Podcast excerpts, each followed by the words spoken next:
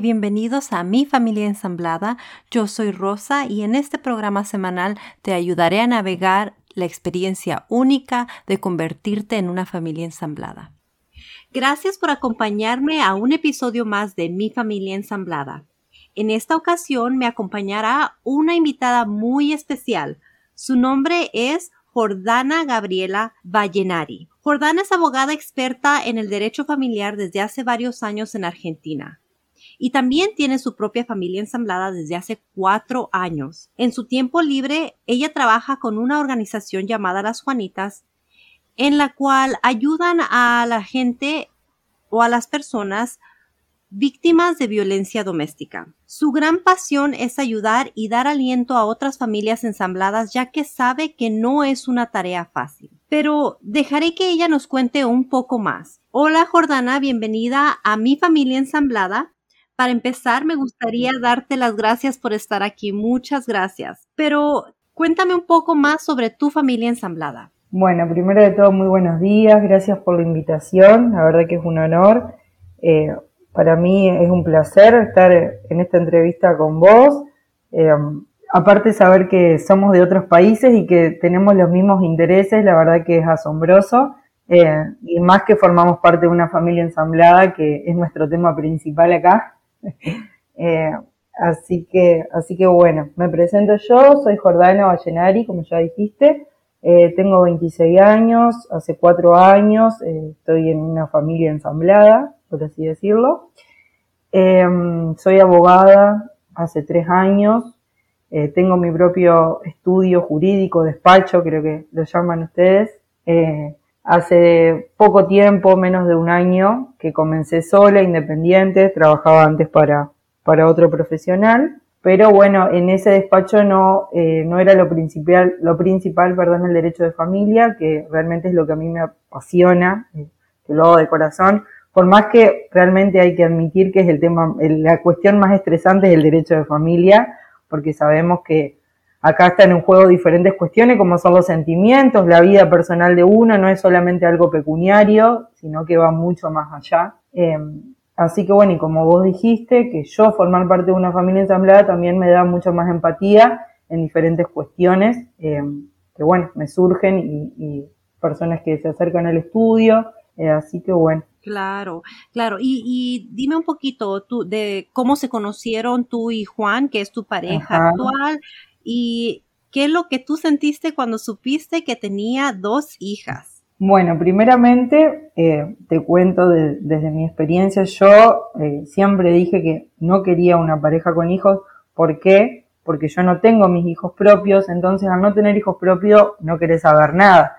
Además de que yo cuando le conocí a él era muy joven, porque tenemos una diferencia de edad de 12 años, yo lo conocí a él cuando tenía solo 22 años, hoy cumplo 27, ya es otra madurez también, eh, pero bueno, era muy pequeña. Igual yo siempre fui, no es por ser yo ni mandarme la parte, pero por ahí más madura que otras chicas de mi edad, ¿no? O siempre estuve más preocupada por otras cuestiones más importantes.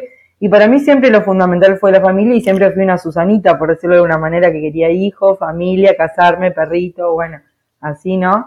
Pero bueno, siempre uno el sueño de una mujer, yo creo que de todas, es que su, darle a, su esposo sus hijos por primera vez, que sea de ambos la primera vez, ¿no? Eh, eh, supongo que es como la familia ideal o lo que nos, nos enseñan como ideal, ¿no? Ya que mencionas eso, ¿tú creciste en una familia tradicional o también creciste en una familia ensamblada? No, no, la mía es una familia tradicional. De hecho, a ver, mis padres no son casados, están hace treinta y pico de años juntos, pero nunca se casaron legalmente.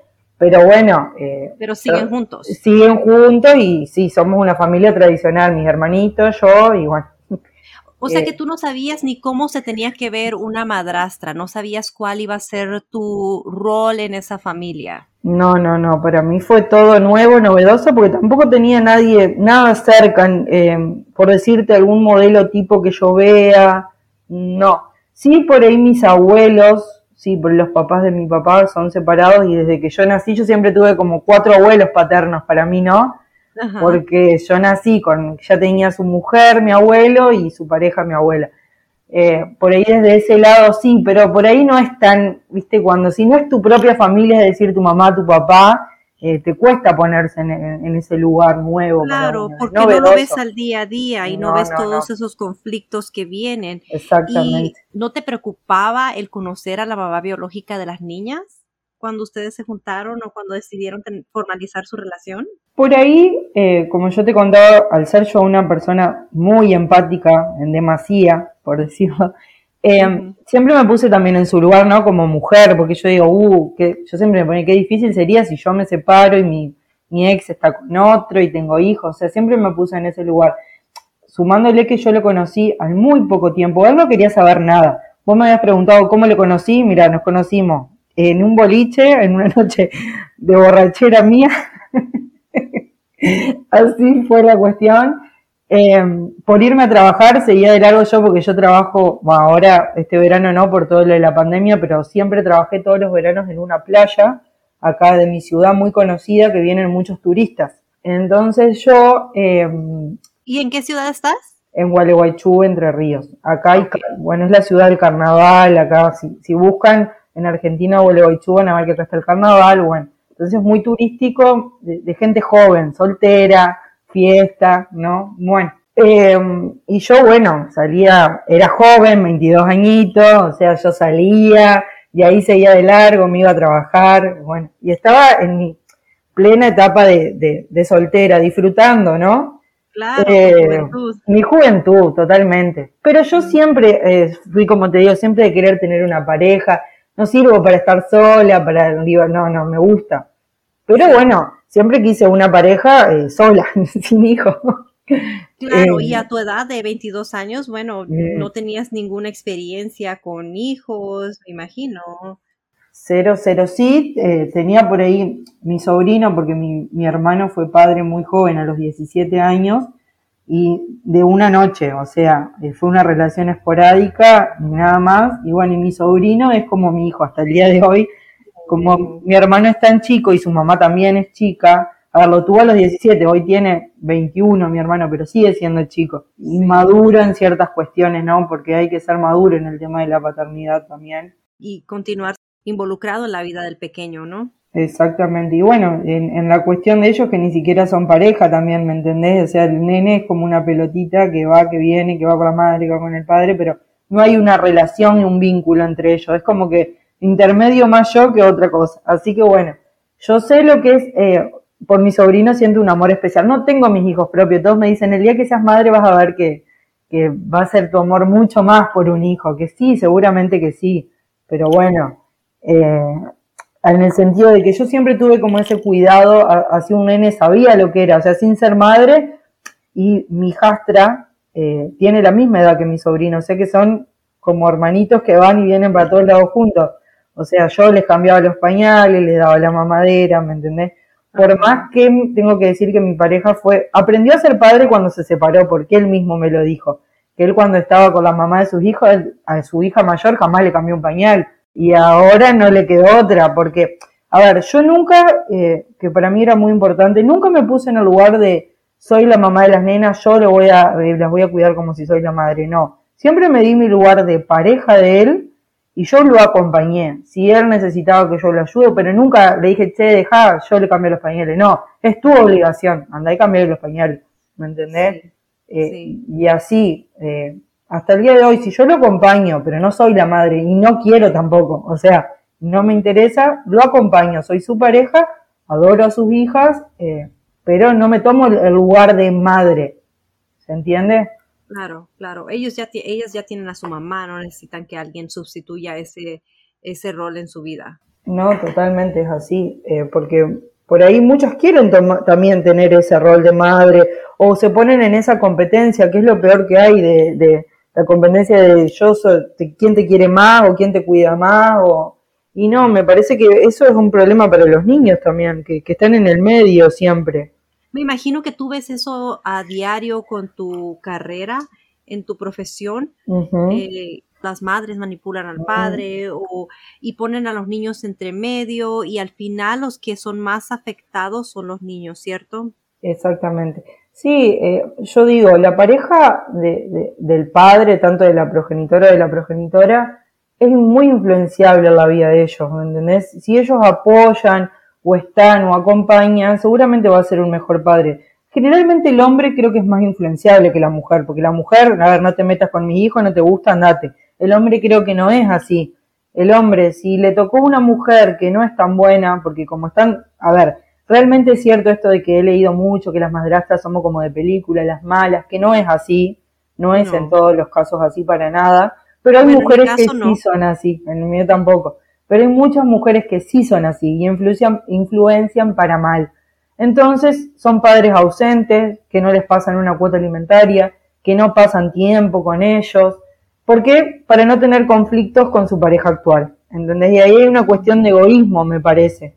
Pero eh, en realidad siento que muchas de estas madrastras que son, no son tan buenas o que quizás eh, son un poco cruel con sus hijastros, creo que mucho tiene que ver con el hecho de que no es muy común o no era muy común, especialmente en mi cultura, el ver una familia ensamblada. Así es que eh, las, los ejemplos que hemos tenido de las madrastras han sido las madrastras que vemos en las películas, no han sido las madrastras buenas en realidad como las que somos tú y yo. Así es que es un rol muy nuevo en la sociedad, yo siento. Em, sí, a ver, acá en Argentina, hoy por hoy se está normalizando mucho esto de la familia ensamblada. De hecho, son las menos las familias tradicionales que sigan juntos los padres. Si vos vas a un colegio, el 80% de los padres son separados y han formado una familia nueva. Wow. ¿Por qué crees tú? No sé cómo será en otras culturas, ¿no? Hablando de, mi cultura acá o cómo se está desarrollando ahora eh, las parejas, creo que hay muy poca tolerancia, ¿no? Y hay mucho libertinaje, ahora está mucho el empoderamiento de la mujer. Entonces, por ahí, yo no digo que me parece fabuloso y aplaudo y celebro que ahora las mujeres tengan su lugar, que se den en su lugar, que no aguanten cosas que antes aguantaban, porque antes se aguantaba, porque si te separabas estaba mal. Bueno, como vos decís, ahora es muy normal y nadie te va a juzgar si te separás. Pero tampoco es a la primera, bueno, agarra tus cosas y andate, ¿no? Creo que tiene que también que la pareja eh, tener más comunicación. Hoy falta comunicación, falta tiempo de pareja. Entonces, creen que lo más fácil es separarse. Y yo no digo, obviamente, que para los hijos es mejor que los padres estén separados y que estén juntos y se llevan a los golpes. O sea, obviamente que es lo mejor. Pero por ahí hay que intentar, ¿no? Desde el lado del amor, desde la paciencia, que la pareja lleva mucho eso, me parece, para que dure. Si no... Sí, claro. Y bueno, nadie es perfecto, ¿cierto? No puedes esperar que tu pareja sea perfecta y lo tienes que amar igual con sus, eh, con sus defectos, sí, cierto. Así es que sí, estoy de acuerdo, pero también estoy de acuerdo en que ya las personas no tienen tolerancia a ser maltratadas, las mujeres más que nada, eh, cosa que me parece muy buena especialmente como en mi cultura que hemos sido oprimidas por mucho tiempo eh, y vistas como algo inferior. Así es que me parece muy importante, pero sí creo que tiene que haber un balance, ¿cierto? Exacto. Sí, sí, a, ver, no te voy a decir un golpe o algo, nunca hay que aguantar. A la primera hay que irse, que ese es el mensaje, ¿no? Porque el que te pegó una vez te va a pegar dos veces, o sea, eso sabemos que es así. Yo no hablo de violencia física. A ver, también, también es importante saber que en esto de, como vos contabas, que yo ayudo a, ayudo, o sea, estoy ahí eh, colaborando con, con, las personas que, que, sufren violencia de género, eh, que no es solo la violencia física, hay diferentes tipos de violencia. Tenemos la violencia física, la violencia psicológica, que es mucho peor, la violencia económica, eh, bueno, hay un montón de tipos de violencia, hay mujeres que no se separan porque saben que no tienen dónde ir y los hombres le dicen, ¿y vos dónde vas a ir? No te vas a quedar muerta, no te voy a dar un peso, ¿entendés? Y se quedan ahí, aguantan por los hijos. Bueno, hay cuestiones muy difíciles, eh, realmente. Pero, eh, como te digo, también eh, están las, las, parejas que no dicen, bueno, listo, no te aguanto más, andate y listo. No, digamos, no, no ponen de su parte para, para mejorar y, para fomentar, digamos, lo que es la familia, los valores que los hijos también aprenden de eso, ¿no? Ahora, eh, o sea, uno está criando a sus hijos a ver, de, un lado es positivo que no tienen que aguantar nada las mujeres, que tienen que ser independientes, que lo mejor es que estudien, que trabajen, que salgan adelante, que no dependan de un hombre. O sea, que no dependan de un hombre. Eso es fabuloso que, que le inculquemos eso. Pero eh, esto de, bueno, la primera nos separamos, que está todo bien, tampoco me parece tan bueno. Pero bueno, va en cada persona, ¿no? Es muy particular y una opinión muy personal mía, porque bueno, yo siempre apuesto a la familia, al amor, a la paciencia, sumándole también que yo soy eh, eh, muy, muy católica, ¿no? Eh, no soy totalmente ortodoxa de como te digo, tiene que ser la familia, los hijitos, no. De hecho, por ahí, antes no estaba tan bien visto, viste, que vos estabas con, los hijos de, otra, ¿no? ¿Quién sos? ¿Me entendés? O sea, antes no estaba tan bien visto. Hoy creo que, o al menos acá en Argentina, es mucho más aceptado. Y se celebra eso, ¿no? Qué bueno, me da mucho gusto. Y dime, ¿cómo es tu relación con la mamá biológica de las niñas? Ah, bueno, como estaba contándote, al separarse muy, o sea, me conoció a mí al poco tiempo de separarse, al principio obvio que todo mal, ¿no? Eh, porque le hablaba mal de mí. Eh. Bueno, que yo entendía, era una cuestión de despecho, dolor, bueno. Pero hoy por hoy es como que comunicación normal, a ver, lo justo y necesario. Eh, eso es. por ejemplo. y ponerle eh, si yo tengo que por ahí yo llevo a las nenas a la casa porque Juan está trabajando, tiene que hacer algo, la llevo yo, es hola, chau, pero no tenemos tipo comunicación telefónica, mensaje, no, cero. O sea, la, comunicación que hay es entre ellos. Yo no, no, no me, no me quise involucrar mucho en esa relación porque en su momento me hacía mal, ¿viste? Porque por ahí es una persona media conflictiva, eh, o que nunca iba a ver bien nada de mi parte, y yo creo que no, no me sumaba tener un buen vínculo. O sea, ni bueno ni malo, es el normal. Jamás tuve una diferencia yo directa con ella, ni ella para conmigo en su momento. Sí, yo al principio, como yo, te, yo le, en un momento le mandé un mensaje presentándome, porque yo le dije, a ver, después de un tiempo considerable que yo ya andaba con Juan, no, no fue que enseguida de desubicada, que ella ya sabía, bueno, em, que yo me presenté y le dije, mirá, soy la, la pareja de Juan, ya sabés, obviamente, pero bueno, quiero, me gustaría que tengamos una relación, digamos, eh, buena, por, por, claro, por tus hijas, que si pasa algo, que también me tengas en cuenta, porque ponerle, si Juan está trabajando y yo te puedo servir en algo, porque Juan trabaja muchos, muchas horas y no trabaja acá en la ciudad, viaja todos los días, va y bien. Entonces, eh, si vos necesitas algo, que, que cuentes conmigo, ¿viste? Porque yo soy así. Eh, y bueno, como que tuve una respuesta media, mirá, acá eh, yo soy la madre, él es el padre, no hay tercero, bueno, listo. De ahí nunca más, viste, como que fue una respuesta que no me gustó, eh, porque yo fui con lo mejor, ¿me entendés? O sea, es más, de hecho ahí me empezó a hablar y fijate, tener cuidado, que te va a pasar lo mismo que a mí, viste, como que ya se quiso meter en mi relación le dije, no, mira, eso no te voy a dar lugar.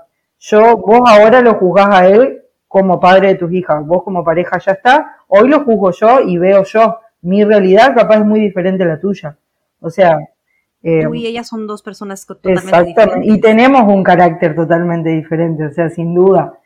Eh, pero bueno, eh, como te digo, normal. Después de ahí, de esa, no fue una diferencia, sino que hablé un poco, ya está. Eh, si a ver, si tengo que cruzarla, le he cruzado, ponerle eh, en la escuela de la nena, si voy, está todo bien, hablamos todo bien.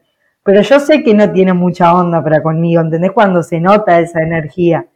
Eh, eh, me ha sucedido a mí, me sucede a mí con la mamá biológica de los niños. Es, es, muy triste porque yo hice exactamente lo mismo que tú.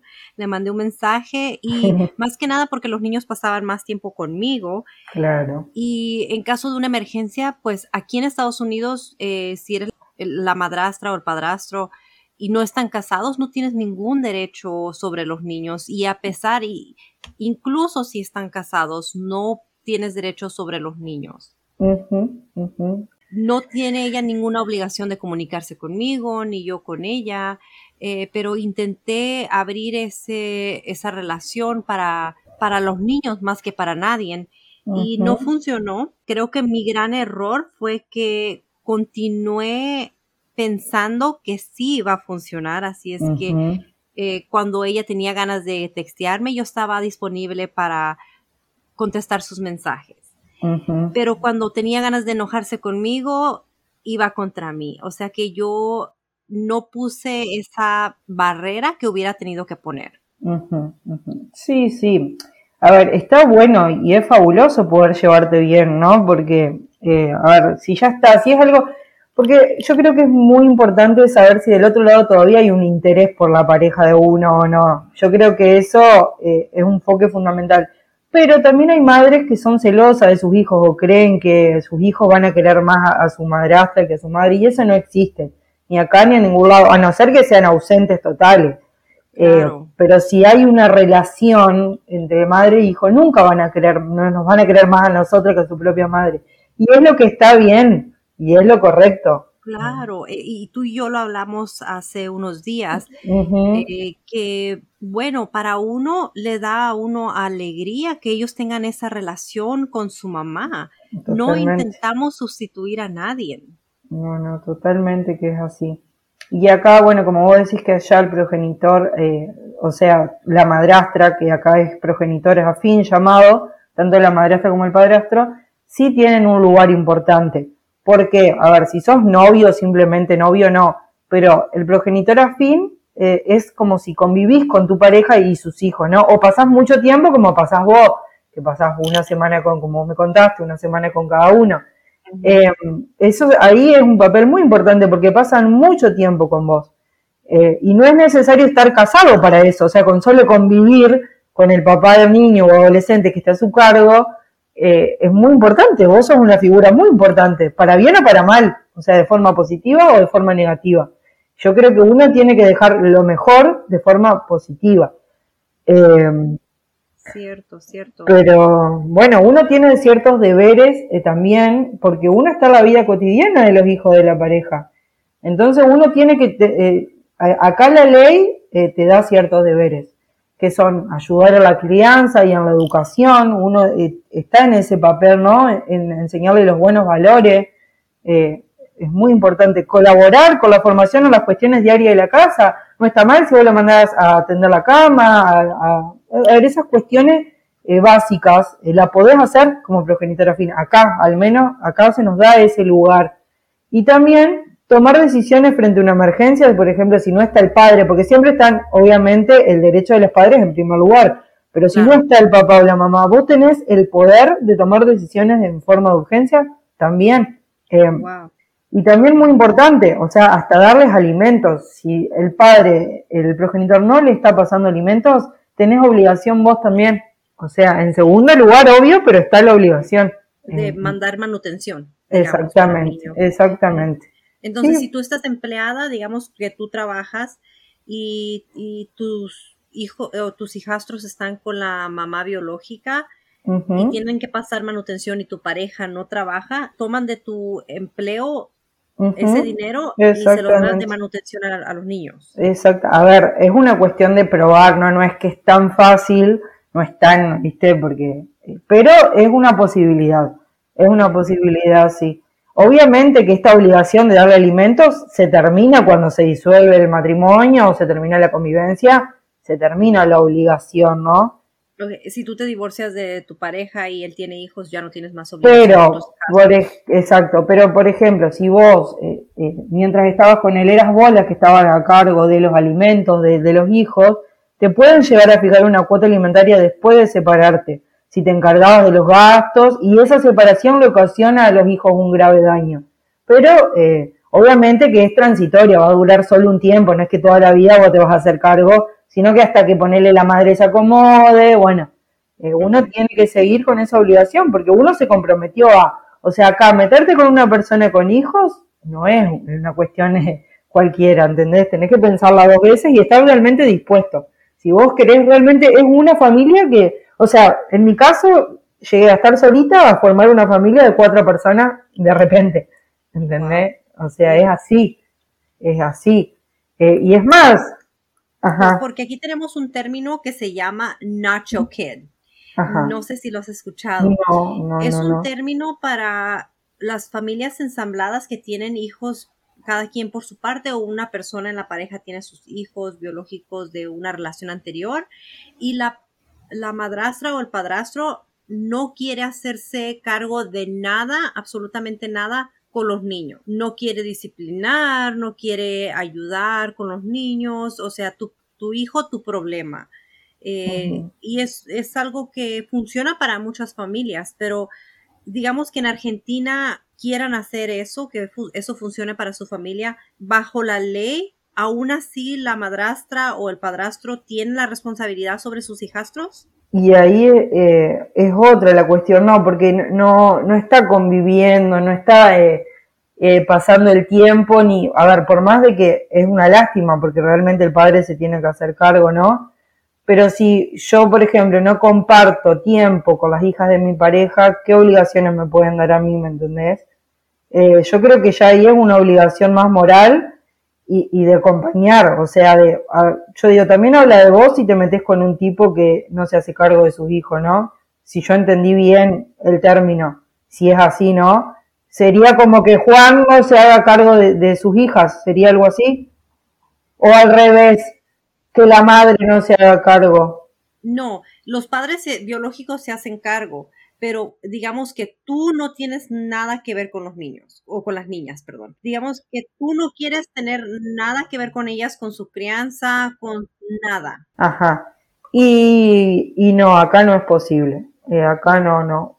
No, a no ser que ver, yo creo, pienso en esa opción, sí, ¿sabes cómo? Si cada uno vive en su casa, eh, o vienen cuando vienen los hijos, vos decís, bueno, yo eh, no, no quiero estar cuando vos lleves a los hijos, pero creo que eso acá, a ver, no hablaría bien como pareja, ni hablaría bien de si tu pareja acepta eso, me parece, a ver, yo creo más cuando son niños, por más que a uno le cueste, a mí ponerle me costó un montón, hay veces a mí hay cuestiones que me cuesta, porque como yo siempre te digo, yo ayudo a un montón de personas, pero cuando viene la parte íntima de unipersonal, ahí es donde cuesta.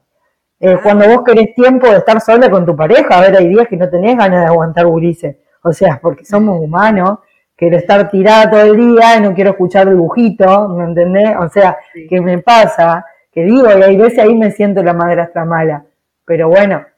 Pero creo que eso nos sucede a todos. Ah, yo tengo hijos biológicos y déjame decirte que a veces no los aguanto. A veces digo, ya, ojalá sea viernes para que te vayas con tu papá, porque ya no te aguanto, y más a mis adolescentes. Así es que agárrate cuando tengas hijos adolescentes. Sí, sí, sí. Yo vengo alargando eso de, de los hijos propios, pero porque disfruto mucho el tiempo que estoy sola con Juan, ¿entendés? Para mí es tan valorable ese momento que pienso, ay, si ver, el día que no estén, su, eh, o sea, las hijas no están, pero quedan mis hijos, ¿qué hago? No los puedo llevar con otra persona. Exactamente. los tengo que tener yo. Sí, estaría bueno, podríamos, mira, le he cuidado tanto al hijo que me lo tendría que cuidar él al mío. ¿Verdad? Eh, sí, sí, sin duda.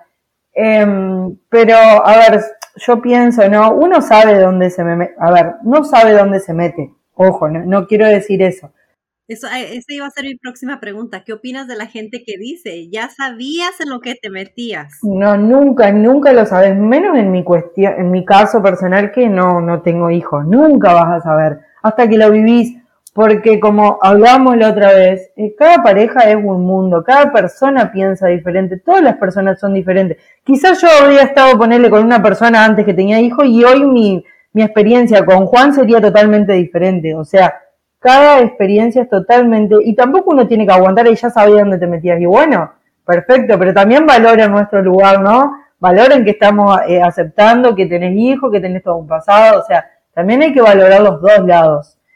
Em, me parece eso muy importante.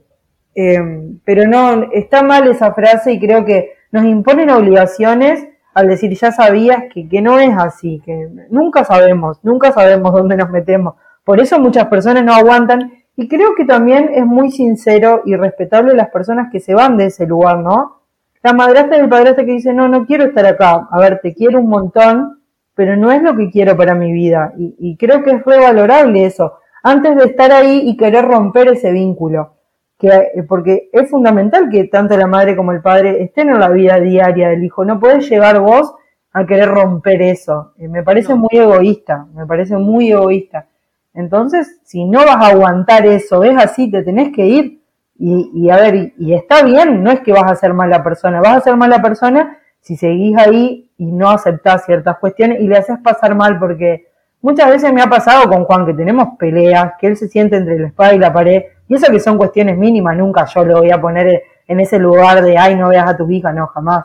Eh, pero por ahí en ciertas cuestiones, eh, el que la pasa mal, también la pasa mal el progenitor. Porque se siente ahí, ¿me entendés? O entre la ex, entre yo, entre las hijas, en un momento me dice, ay, quiero desaparecer, ¿me entendés? O sea, es estresante también. Entonces también hay que ser buen compañero y hacérselo lo más llevadero posible y acompañado. Acompañarlo es fundamental. Creo que el apoyo mutuo es muy importante, especialmente como en mi caso que tenemos tantos hijos, tenemos siete hijos, él tiene dos y yo tengo cinco y es muy importante apoyarnos eh, mutuamente y hablar de cómo queremos crear a los niños en nuestro hogar, porque solamente podemos controlar lo que sucede en nuestro hogar Quizás la mamá de, de los niños no esté de acuerdo en la manera que estamos creando a los niños, pero ese ya no es su lugar de ella dictar cómo nosotros hacemos las cosas en nuestra casa, ni el lugar de mi ex esposo decirme cómo voy a crear los niños en mi hogar. Así es que es muy importante comunicarse con tu pareja, especialmente cuando se trata de la crianza de los niños, ¿verdad? totalmente, me parece. En su caso, por ahí se entienden más al tener ambos hijos digo yo, debe ser un poco más fácil o no, a ver, o no, qué sé yo, viste, es como muy, muy particular, pero creo que vos eh, vas a entenderlo más a él y también por ahí vas a entender más a, la mamá biológica, ¿no? Porque estás en ese lugar, estás en ambos lados. No sé si tu pareja tiene, tu ex marido tiene pareja eh, o no, no, mi ex, mi ex marido no tiene pareja aún, ah, pero déjame decirte que le pido a Dios que pronto se encuentre una pareja. Eh, creo que le ayudaría mucho a mis hijos también ver que él se encuentre a su pareja y que ella tenga quizás hijos también. Eh, porque a veces siento como que, primero que nada, piensan que por el hecho de que yo tengo a Jason, tengo más, más apoyo. Y sí es cierto, tengo más apoyo, eh, pero también tengo hijastros y también tengo más problemas. ¿Y entre ellos tienen buena relación entre, digamos, tus hijos y los de tu pareja? Les tomó tiempo. Al, al principio, cuando se conocieron, cuando empezamos a vivir juntos, era como una muy bonita amistad y luego empezaron a los conflictos y yo estaba trabajando tiempo completo y los niños se quedaban en casa solos, así es que empezaron los conflictos entre ellos y dejé de trabajar.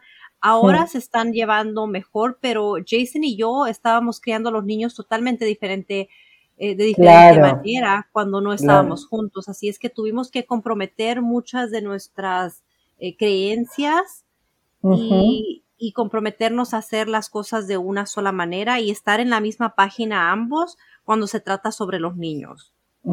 Y sí, eso es muy importante, llegar a acuerdos. Y, a ver, y los hijos aceptarlo, ¿no? Porque, a ver, los que ponen los términos, digamos, del hogar son los adultos.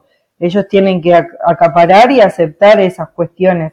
Yo digo también que llega un punto que deben ser como hermanos también, como peleas surgen entre hermanos, deben oh, surgir entre ellos, o sea. Claro. Eh, claro que sí, pero lo más importante para nosotros es dejarles claro que sí somos una familia. Yo no les digo a ellos, ustedes se tienen que amar, porque de ellos no fue la decisión que nosotros formáramos una familia. Fue la decisión entre Jason y yo, y él y yo somos los que nos enamoramos. Pero sí les digo que tienen que verse como parte de una sola unidad. Somos una sola familia, no se tienen que amar ni tienen que ser mejores amigos, pero sí se pelean como si fueran hermanos. Claro, claro. Y ya se están acostumbrando más el uno al otro. Apenas llevamos un año y meses, así es que no es que llevemos mucho tiempo juntos, se están acostumbrando el uno al otro. Se nota que se extrañan cuando digamos que mi ex se queda con todos los niños porque es el Día del Padre, como hace unas semanas. ah, claro los otros niños se quedan con nosotros sola, solos y extrañan a mis niños. O sea que sí, se están viendo como parte eh, importante en sus vidas. Qué bueno, eso es un logro de ustedes también. Eh. Claro, sí, y tratamos de ser lo más justos que podemos con los niños. Eh, cuando se trata de disciplinar, de pedirles que hagan quehaceres en el hogar, eh, de cuánto tiempo van a pasar en sus eh, videojuegos, cuánto tiempo pueden ver la televisión. Todos tienen las mismas reglas. No porque sean hijos míos o porque sean hijos de él, van a tener diferentes reglas. Está perfecto. Está muy sí, bien. Así es que se me hace como, va a ser interesante cuando tengas tus propios hijos. Eh, sí, claro, pero viste que van a ser hijos de, ambos. A ver, eh, claro, cierto. O sea, por ahí eh, la crianza va a ser la misma, por ahí yo ya sé cómo él cría a sus hijas y yo creo que nuestros hijos van a ser criados parecidos, porque tampoco es que estoy en desacuerdo, pero eh, seguramente van a surgir ciertas cosas, ponele, una cosa es que rete, por ejemplo, a un hijo que no es propio, otra cosa que te reten a tu hijo, te debe costar un poco más, encima que yo soy, viste, de, de apañar mucho, voy a tener que aprender mucho esas cuestiones porque eh, me va a costar, me va a costar. Pero bueno, eh, eh, él es muy buen padre, o sea, es impresionante el, el, respeto y el caso que le hacen, o sea, no, no son nenas que molestan, ¿me entendés? Porque lo que él dice, se hace, o sea, ah, y a la vez es un padre súper cariñoso, ¿entendés? O sea, tiene esa autoridad y ese cariño que es como la mezcla perfecta, ¿me entendés? Entonces yo admiro mucho eso de él. Bueno, y tienes una ventaja porque como dices, tú ya lo has visto a él como padre, así es que ya sabes si tú quieres tener hijos con él o no por la manera que trata a sus hijas. Sí, sí, o sea, yo me quedo tranquila, ¿me entendés? Que esté con él o no el día de mañana, sé que mis hijos van a estar bien, ¿me entendés? Que van a estar bien protegidos y cuidados. Y que va a ser un padre presente seguramente como lo es con sus hijos, que eso también es muy importante. Y sabes que si las cosas no funcionan entre ustedes dos, que estoy segura que sí van a funcionar porque ustedes se aman, pero si no funcionaran, sabes que tus, tus hijos van a tener a su padre presente. Obvio, de hecho hoy por hoy su hija mayor está eh, mucho más contenta porque ella cuenta, o sea, porque ha salido la conversación y, y por ahí cómo ella se sintió, viste, como ella era más chica, o ella pasaron casi cinco años de que sus papás se separaron, entonces, y ella va a cumplir 13, ya se puede hablar sobre ciertas cuestiones. Em, y ella siempre me dice que ella está, a ver, contenta, nunca la pasó mal porque sus papás se separaron, porque ella vivía viendo peleas, vivía en ese ambiente feo, ¿entendés? Negativo, que le hacía mal. Entonces hoy va a nuestra casa, es otro el ambiente, porque a la vez su papá ha cambiado un montón. No es, él por ahí antes vivía más irritado, más enojado. Por lo mismo, eh, relación tóxica, viste que uno se pone en ese lugar también. Sí, cierto, eh, Entonces, bueno, y la más chiquita nunca vivió eso porque era muy chiquita cuando sus papás se separaron. Y por ahí ella surge esas preguntas, viste, esas cuestiones que, que por ahí te dan una cosa, pones y vos te dice papá, y vos eras el novio de mi mamá, y, y yo vi fotos que estaba la panza de mamá y que ustedes se querían, viste, ella sale con esas cosas porque va a cumplir cinco años y recién está tratando de entender de cuándo estuvieron juntos sus papás, ¿me entendés? Y ella nunca los vio. Entonces, eh, bueno, ¿y dónde, cómo salí yo? Pero bueno, eh, y en, son esa, cuestiones... y en esa cuestión, ahorita que mencionas de las fotos, eh, siempre me ha tomado mucha, me ha dado mucha curiosidad. Eh, ¿cómo, ¿Cómo tomas tú el ver fotos de ellos juntos? O de saber que hay fotos de ellos juntos cuando tú no existías? Eh, no sé, realmente no veo mucha, eh, no, veo mucha foto porque por ahí sí te, toca un poco, ¿viste? Como que vos decís, ay, o antes por ahí sentía, uh, vine a, arruinar una familia, entre comillas, porque uno nunca arruina nada, algo, es algo que ya estaba arruinado, ¿no? Algo que ya estaba roto. no es que yo llegué de hecho, yo ya lo conocí separado, no es que yo eh, me metí en su relación. Y como era tan reciente el tiempo que él estaba separado, yo siempre le dije, mira, si vos crees que hay una mínima posibilidad de recomponer tu familia, apostá a eso. Eh, yo siempre se lo dije, ¿entendés? Porque yo soy nueva en tu vida, todavía no me amás, eh, aprovechá, ¿me entendés? Pero no, nunca quiso, no, no, ya estaba como decidido y ya era algo que estaba súper roto. Eh, entonces, por ahí eh, me cuesta, sí, pero él siempre me dio como esa seguridad, ¿me entendés? Entonces a la vez estoy como tranquila, que yo sé que nunca quisiera volver a eso eh, y que está bien conmigo y feliz. Entonces, yo lo siento a eso y es como una tranquilidad que da. Claro. Que me dé mi lugar. Es lindo que las niñas tengan esos recuerdos de sus padres que en algún tiempo sí se amaron. Obvio, obvio, sin duda. Pero bueno, en mi casa no hay fotos ni nada. No porque yo, sino que nunca han llevado nada. Y bueno, a ver si el día de mañana hay una foto y bueno, no le voy a decir, che, sacame esa foto de acá porque no. O sea, eh, hay que respetar. Sí. Yo es eh, las fotos yo no las quiero ver, no son de mi incumbencia. Eh, las puedes tener, pero no las quiero afuera. No las claro, a ver, yo creo que, a ver, si no han llevado ahora fotos, no creo que me, aparezcan ahora con una foto, creo que no. que no, no. Pero bueno, a ver, obviamente, yo no las quiero ver tampoco. y me imagino que él tampoco. No, no, no, él tampoco, qué sé yo. A ver, pero a veces pasa, a ver, y yo pienso también, eh, hay ciertos eventos que van a seguir ocurriendo, que van a participar ambos padres, ¿no? Ajá. Eh, y ahí es un tema también, el tema de la fotito, y que se sacan fotos juntos con los nenes, se sacan, ¿me entendés? Ah. Ahí es como, es un tema que yo mucho trato de no pensarlo, trato de espero ese momento y digo, bueno, no, no me ha pasado hasta ahora, no me ha pasado. Eh, en ese momento ha sido foto él con su hija y ella con su hijo. Jordana, yo ni siquiera había pensado sobre esto y ya me lo metiste en la mente. con todo bueno, la pandemia.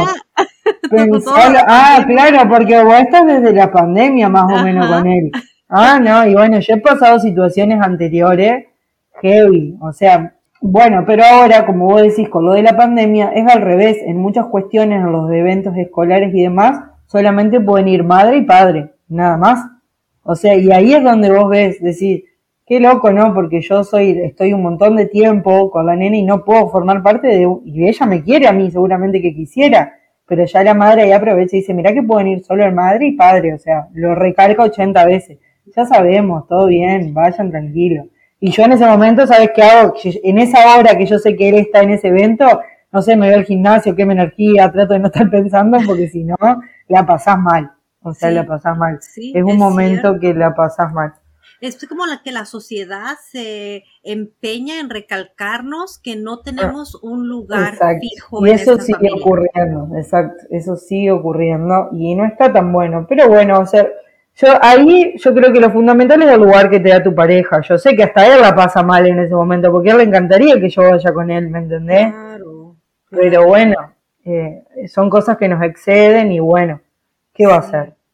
Eh, no queda otra que aceptar y, amoldarse a esto que vivimos. Ay, sí. Y vaya que vamos, van surgiendo cosas nuevas. En verdad que yo no me imaginaba eh, lo que me acabas de contar de los eventos, de tomarnos fotos por separado o que ellos se tomen fotos juntos con el niño o con los claro. niños no me lo había ni imaginado, así es que acabas de meter un problema en tu cabeza. No, no. Estoy segura que todo va a estar bien, pero de todos modos. Eh, y sí, son cosas que pueden llegar a ocurrir, pero es como te digo, lo importante es el lugar que te dé siempre tu pareja, nada más. Después una foto, lo que... y bueno, te la tenés que comer, no te queda otra. O sea, es así, es, así. Y, antes de que, de que te dedicaras a las leyes familiares, ¿qué es lo que hacías? ¿A qué te dedicabas? ¿A qué tipo de leyes? Eh, y yo, como te digo, yo trabajaba en otro estudio y en ese estudio hacían más cuestiones eh, laborales, ¿viste? Más abogado de empresa y a mí como que, a ver, obviamente, si lo tengo que hacer lo hago, pero no es lo que a mí me, me apasiona, por decir, ¿no? Porque acá nosotros, al ser abogados, nos podemos dedicar a todas las ramas, no es que yo tengo que elegir eh, obviamente, eh, claro, a ver, si te especializas mucho mejor, pero yo puedo hacer todo, abarcar todos los temas. Eh, mm, perfecto. Pero bueno, lo que más me gusta sí es familia. pero como te digo, es lo más, es lo más estresante y lo más mal pago, ¿eh? También, porque le dedicas mucho tiempo y generalmente te encontrás que tenés que cobrarle muchas cosas a tus honorarios al progenitor, no a la madre. Te viene la madre a reclamar alimentos, ¿no? Después que le tengo que cobrar todo lo que yo hice es al padre. Y muchas veces no le podés cobrar nada porque, como te digo, no tienen un peso o no ponen ningún bien a su nombre por no responsabilizarse de sus padres. Acá en Argentina hay muchos padres ausentes eh, y que no están comprometidos con sus hijos, ni económicamente, ni afectivamente, ni nada. No sé allá, pero acá hay mucho incumplidor. Bueno, mira, para serte sincera, yo siento que en México, de donde yo soy, de donde yo nací, eh, los hombres una vez se divorcian de la mujer, o la mayoría, no voy a tratar de generalizar que todo el mundo es así, pero eh, la mayoría una vez se divorcian de la mujer, también se divorcian de los hijos. Eh, es por eso que lo de ser madrastra no es muy común. Claro, porque ni siquiera tienen relación. No, no tienen relación, es, el papá desaparece. Eh, ahora ya se está viendo más comúnmente que el padre sigue involucrado en la vida de los hijos y es cuando llegas a ser madrastra. Como te digo, cosa que no es, no ha sido muy común por muchos años. En Estados Unidos sí es muy normal que el padre continúe viendo a los hijos y de hecho a veces el papá tiene mayor custodia que la mamá, pero aún así estamos un poco atrasados. Sí, sí, eso en todos lados, ¿eh? Sí. No, no, eh, porque yo creo que es un tema novedoso en, casi todos los países, me parece, ¿no? Entonces también eh, los jueces se van eh, amoldando a las nuevas realidades. Entonces todo, yo creo que todo, eh, en todos los países, en todos lados, todo novedoso, todo. El lugar de la mujer, bueno, el lugar de madrastra. Bueno, y también está el lugar de padrastro, que es importante también, porque el padrastro yo creo que también ocupa un lugar fundamental en la vida de los hijos, ¿no? Pero bueno, eh, yo creo que las que la pasamos peor, porque yo creo que el hombre es como más relajado, las mujeres somos más, viste, eh, más problemáticas, por decirlo de alguna manera. Somos más emocionales, dejamos que las emociones nos invadan. Exactamente, el hombre como que, viste, todo más relajado. Y a la vez, siempre el hombre va a terminar haciéndose de pareja porque creo que nos necesitan a las mujeres. que solo, solo no se desenvuelven muy bien. No. Así que bueno. Pero dime, eh, una cosa que estuve pensando cuando estaba pensando en nuestra entrevista o nuestra conversación eh, fue cuáles son los retos más difíciles que has enfrentado en tu vida profesional trabajando con familias. Porque me imagino que ves de todo. Sí, sí, sí. Y muchas cuestiones porque, eh, como vos decís, el tema de más la mujer que está en ese lugar de que ponerle no tiene tanto el apoyo del padre y por ahí necesitan, porque no dan abasto, ¿me entendés?, solas con sus hijos. Y necesitan también su momento, su tiempo y, y no solo, también eso, económicamente no tienen la ayuda suficiente tampoco. Em, entonces te enfrentás a, porque yo siempre trato, antes de, de, de poner todo en manos de la justicia, creo que somos humanos primero y que podemos conversar, ¿no? Entonces yo directamente me trato de comunicar, de, hablar con los padres antes de, cualquier, eh, eh, de, empezar, digamos, algo, el juicio o la mediación, eh, tranquilo, llamarlo por teléfono, hablar, citarlo a mi estudio, bueno. Y muchos te, a ver, te mandan a freír churro, nosotros decimos así, te mandan a, ¿me entendés? No quieren saber nada y, y tenés que aguantar maltrato o tenés que aguantar las presiones constantes o las peleas, porque es todo el tiempo, te llaman a vos y creen que te vas a solucionar la vida, capaz un sábado de la noche, che, no me da nene, no me lo, ¿me entendés? Y es así constante. Yo ahora estoy aprendiendo a los fines de semana a tratar, a no ser que sea algo urgente, ni agarrar el teléfono, ¿viste? Porque, eh, porque son, están en la vida de cada familia todo el tiempo, ¿me entendés? Todo el tiempo eh, eh, quieren que vos les soluciones la vida. Y yo no puedo, hay cosas que le digo, ustedes son adultos, traten también de, llevar a, cabo, eh, ¿cómo decir?, eh, un, acuerdos mínimos, acuerdos mínimos, pero que, que no sea todo un conflicto, ¿me entendés? Porque los que están en el medio son los nenes. Bueno, sin hablar más, eh, más fuerte, cuestiones de, de, como te contaba la otra vez, que yo tenía una chica que le quitaron los hijos, eh, y bueno, y se terminó suicidando porque le sacaron a su hijo y no aguantó eso, y yo estaba eh, defendiéndola y no llegamos a, nada positivo porque bueno, estaban todo, todo en contra de ella cuando tendrían que haber sido en contra del padre, viste que hay cuestiones que son injustas también. Ah, eh, y bueno, y se terminó quitando la vida, eso para mí fue, eh, hasta el día de hoy me cuesta, viste, porque bueno, sentís como cierta responsabilidad, pero después decís, no, no es responsabilidad mía, porque capaz que si no lo hubiera hecho ahora, lo hubiera hecho mañana, porque yo creo que llegar a esa decisión tenés que estar mal, ¿no? Entonces también pienso, por algo también le quitaron las hijas, porque también no solo, nosotros no tenemos como abogados la parte psicológica desarrollada, por más que yo sí estoy muy en eso de, de, ver la psicología de la persona porque leo mucho, porque creo que es importante. Nosotros en la facultad no, nos, no, tenemos la cátedra de psicología y creo que hace falta porque necesitamos mucho de eso. Claro. Eh, eh, entonces, bueno, están los psicólogos, pero bueno, eh, somos humanos y también nos podemos equivocar. Así que bueno, pero es, es, heavy, como te digo, la cuestión de que estás en los conflictos diarios de toda la familia. Tras que uno tiene conflictos, están conflictos de otras familias también. Sí. y te acuerdas que te pregunté que si esto ayudaba a tu relación porque ves tantas cosas y me imagino que de repente le das consejos a tu pareja de cómo sobrellevar la relación con la expareja y qué es lo que tiene que hacer en términos legales. Obvio, obvio que ayuda, pero a ver, a veces eh, el impulso humano gana más, ¿no?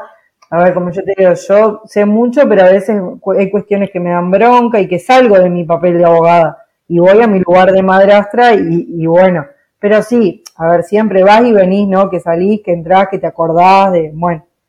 Eh, pero obviamente yo creo que debe ayudarme mucho, porque hay mucha ignorancia también, hay mucha gente ignorante eh, que no sabe o, no está instruida en ciertas cuestiones y no tiene por qué saberlas. Eh, entonces que no, no, les ayuda a ver ciertos conflictos, ciertas cosas, que viene denuncia de acá para allá, y esas cosas yo trato de evitarlas al 100, ¿me entendés? De que no se llegue a ese punto. De, no, que, y yo digo que, como siempre te digo, hablando, las personas pueden entenderse, no hay que llegar a, la pelea, no, no hay que relajar más, me parece, ¿me entendés? Como que hay que disfrutar más la paternidad, la maternidad, y relajados, no estar siempre mirando qué hace bien el padre, qué hace bien la madre, qué hace mal, qué hace, no. Y, y creo que es muy importante tener una abogada como tú cuando estás enfrentando un divorcio o cuestiones de los niños, que sepa que la primera eh, solución es la comunicación.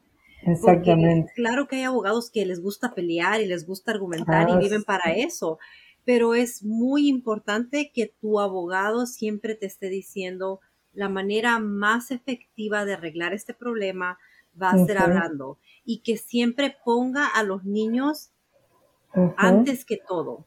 Es que de hecho, a ver, eh, yo, a ver, realmente como yo hace poco tiempo que estoy en, mi propio estudio, yo realmente pensé que me iba a, ir, no a ir mal, sino que me iba a costar más, ¿no? El hacer mi, mi cartera de clientes y no, la verdad es que a mí misma me sorprende porque hay una cantidad de personas que me llaman por temas familiares y viste que esto es el boca en boca. Y yo creo que le deben decir, no, mira que esta te entiende. De hecho, después me, me terminan llamando, ponerle o tomándome de abogada a mí la otra parte, ¿se entiende? O sea, en vez de buscar a su propio abogado, me busca a mí, ¿me entendés? eh, porque bueno... Importante, eso habla muy bien de ti.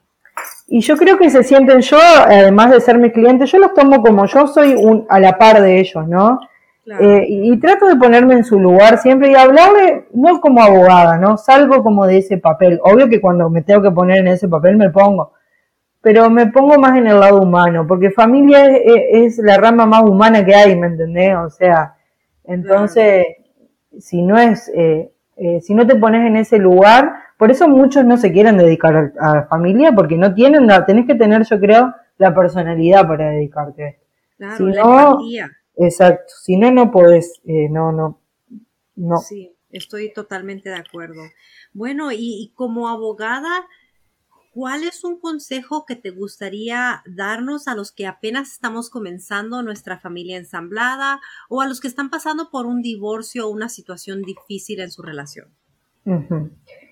Y yo como abogada les recomiendo que si no tienen un buen diálogo, que generalmente si te divorcias es porque no hay un buen diálogo, ¿no? Puede pasar que sí, pero son los menos las parejas que de mutuo acuerdo se divorcian, eh, son los menos.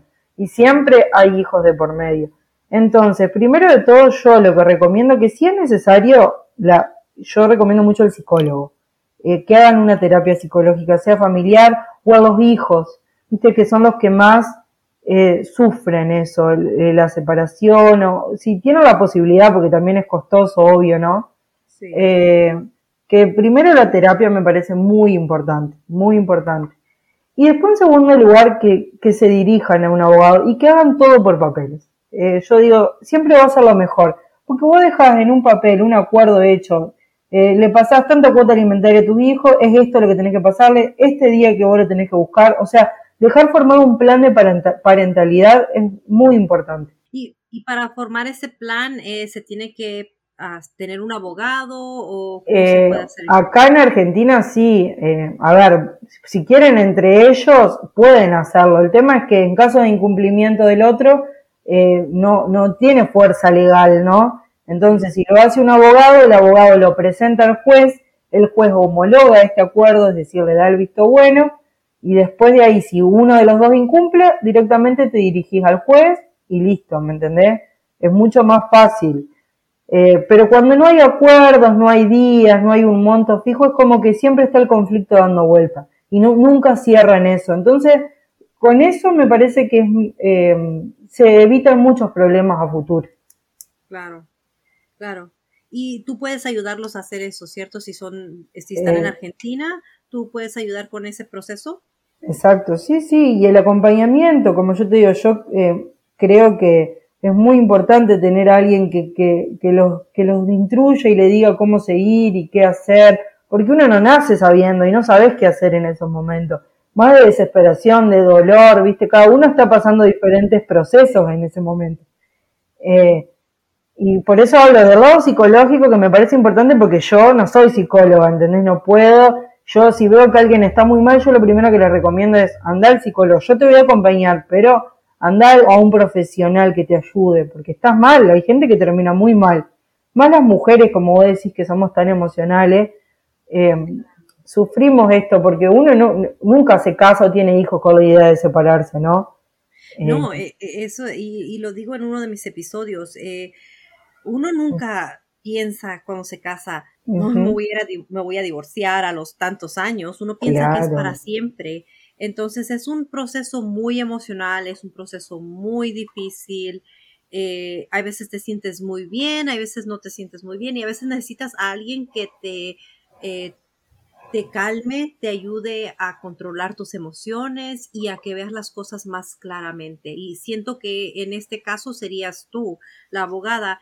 Y digamos que, que, que tú veas que tu cliente necesita ir con un psicólogo o que pueda ser solucionado con algún eh, consejero. ¿Tú tienes algún eh, recurso que les puedas dar una vez estén en tu oficina? ¿Conoces gente que, a los que les puedas referir? Y, y depende cada cuestión. Por ejemplo, viste que en la asociación esta de las Juanitas eh, hay una abogada que está comprometida, eh, una abogada, perdón, una psicóloga que está comprometida y ayuda, ¿me entendés? Eh, los acompaña en ese proceso. Pero ahí ya es más por cuestiones que, como te digo, si se separaron por violencia. Pero bueno, a la vez también se puede pedir, uno puede pedir a los juzgados ese acompañamiento. Lo puede pedir. Sí, más si no tiene los recursos, totalmente y yo siempre busco esas alternativas, las estoy pidiendo. Y siempre para mí es muy importante, ante cualquier situación, yo siempre pido que los nenes sean escuchados. Eh, porque creo que lo, que ellos quieren también es importante, no hay que dejarlo de lado, porque a veces se hace un conflicto entre adultos y queda el nene en el medio. ¿Y quién lo escucha? Entonces pido que un profesional escuche al nene, eso siempre lo pido. Wow, eso me parece muy interesante. ¿A qué edad empiezan a cuestionar a los niños un poquito y ver su punto de vista sobre el tema. Eh, y acá, a ver, es importante, por ejemplo, la opinión del nene si quiere, por ejemplo, vivir con la mamá o el padre a los 13 años. Eh, pero antes se los puede escuchar igual, o sea, no es que no, se los escucha siempre, porque me pasó de hecho ahora hace poco que le dieron, eh, logré que el padre, en sí ya la nena vivía con su papá y la madre ni existe, pero él quería tener la tenencia, o sea, que la madre eh, ya no esté, aparte ella ponerle, acá ponerle te dan ayudas del Estado económicas y se las estaba cobrando ella cuando ella ni siquiera era presente y no se la quería dar a la plata al padre. Usaba esa plata para otros hijos de ella. Eh, entonces, bueno, nos presentábamos, pedimos la tenencia, digamos que hoy se llama cuidado personal, que lo tenga el padre. Ajá, acá cuidado personal. Eh, bueno, y, logramos que el padre lo tenga, ya ella no tiene más ese lugar, y se eh, logró también que se escuche a la nena lo que ella quería. Y bueno, tuvieron en cuenta que ella quería estar con su papá, entonces le dieron el lugar. Y ella tiene solo seis años, o sea, que si hay cuestiones que se dan así, eh, también las van a escuchar. Sí, aunque eso fíjate que me parece como, te digo por experiencia eh, personal, me parece como una navaja de doble filo, por el hecho de que hay veces que en el otro hogar no hay tantas reglas, el papá o la mamá los deja hacer lo que quieren y obviamente que los adolescentes van a preferirse para allá. Por ejemplo, mi hija de 15 años estuvo bastantes meses con su papá y, no, la, no la podía ver yo. De repente la recogía un día, íbamos, cenábamos o íbamos a hacernos las uñas o cosas así, pero ella no quería tener nada que ver conmigo. Eh, mucho tenía que ver con, el hecho de que el Capaz estaba enojada también con vos, o fue cuando vos te hiciste de pareja o no. Sí, sí fue cuando yo me hice de, pareja. Eh, Jason y yo tomamos eh, la casa en la que yo vivía con mi ex, la tomamos y ahora vivimos acá por eh, cuestiones económicas era lo más, lo que hacía más sentido, lo que tenía más sentido porque yo estaba, yo estoy bajo la hipoteca, yo estaba bajo la hipoteca con mi ex y él ya no pudo pagar la hipoteca. Entonces mi crédito o mi nombre iba a quedar mal. Claro, sin duda. Sí, Jason me dijo, no podemos eh, dejar que tu crédito se arruine porque él no lo puede pagar. Lo que vamos a tener que hacer es irnos, mudarnos a vivir para allá y eh, tomar la, hipoteca yo y pagar la hipoteca. Eh, y entonces refinanciamos la casa, la casa está a nombre de ambos ahora, pero era la casa en la que viví yo con mi expareja. Entonces siento que ella sintió algo incómodo. Sí, sí, sí, sin duda es que hay veces que a ellos les conviene. Eh, pero bueno, hay que saber también, yo creo que el, que el psicólogo, el que estudió, sabe también, ¿me entendés? Conoce sobre esas cuestiones, eh, porque se dedican a eso. Eh, así que bueno. Y, es importante encontrar a alguien o, el juez lo encuentra por, por ustedes, o el, juez dicta a alguien que haga ese trabajo o... Sí, sí, sí. Eh, no, hay de oficio, no, no. Hay una lista y es como que se sortea y sale el que sale, ¿entendés? ¿Podrías darnos una manera de contactarnos contigo para las personas que estén interesadas eh, en contratarte o hablar y tener recibir consejos de ti? Em, por ahí, viste, eh, si no son de Argentina, por ahí el número, si querés te dejo el número y digo por ahí mis redes, si quieren. Eh, bueno, mi número es, digo la característica argentina, por las dudas, es más 54 3, 4, 4, 6, 36, 47, 88. Ese es mi teléfono y bueno, por más que no sean de acá, si quieren convencer, conversar con alguien o saber sobre cuestiones legales, por más que cada país se maneja diferente, pero bueno, un apoyo de madrastras en sí, que es fundamental, pueden mandarme ahí. Si no, mi Instagram es abogadas.big. Eh, me encuentran así. Eh, así que bueno, la predisposición de, quien me necesite sin ningún inconveniente. Muchas gracias, muchas gracias por esta conversación. Como mencionaste, a pesar de que no todos los que nos escuchan están en Argentina, es muy importante escuchar a alguien con esa sabiduría y alguien profesional que nos pueda eh, dar algún consejo y también darnos ideas de cuáles son las leyes o las cosas que tenemos que preguntar cuando vayamos con nuestro abogado en el país donde estamos. Exactamente, así que para eso estoy, para apoyarlos. Gracias a vos por invitarme, un placer. Muchas gracias. Y para todos ustedes, ya eh, Jordana les dio la información donde la pueden contactar, pero aún así la voy a poner en el enlace de este episodio. Les quiero dar las gracias por escucharnos, por acompañarnos el día de hoy. Espero que encuentren esta entrevista de mucha ayuda. Eh, si tienen alguna pregunta o algún comentario, por favor escríbanme a mi correo electrónico o déjenme algún comentario en la sección de los comentarios. No se les olvide suscribirse para más contenido y hasta la próxima. Adiós. Adiós.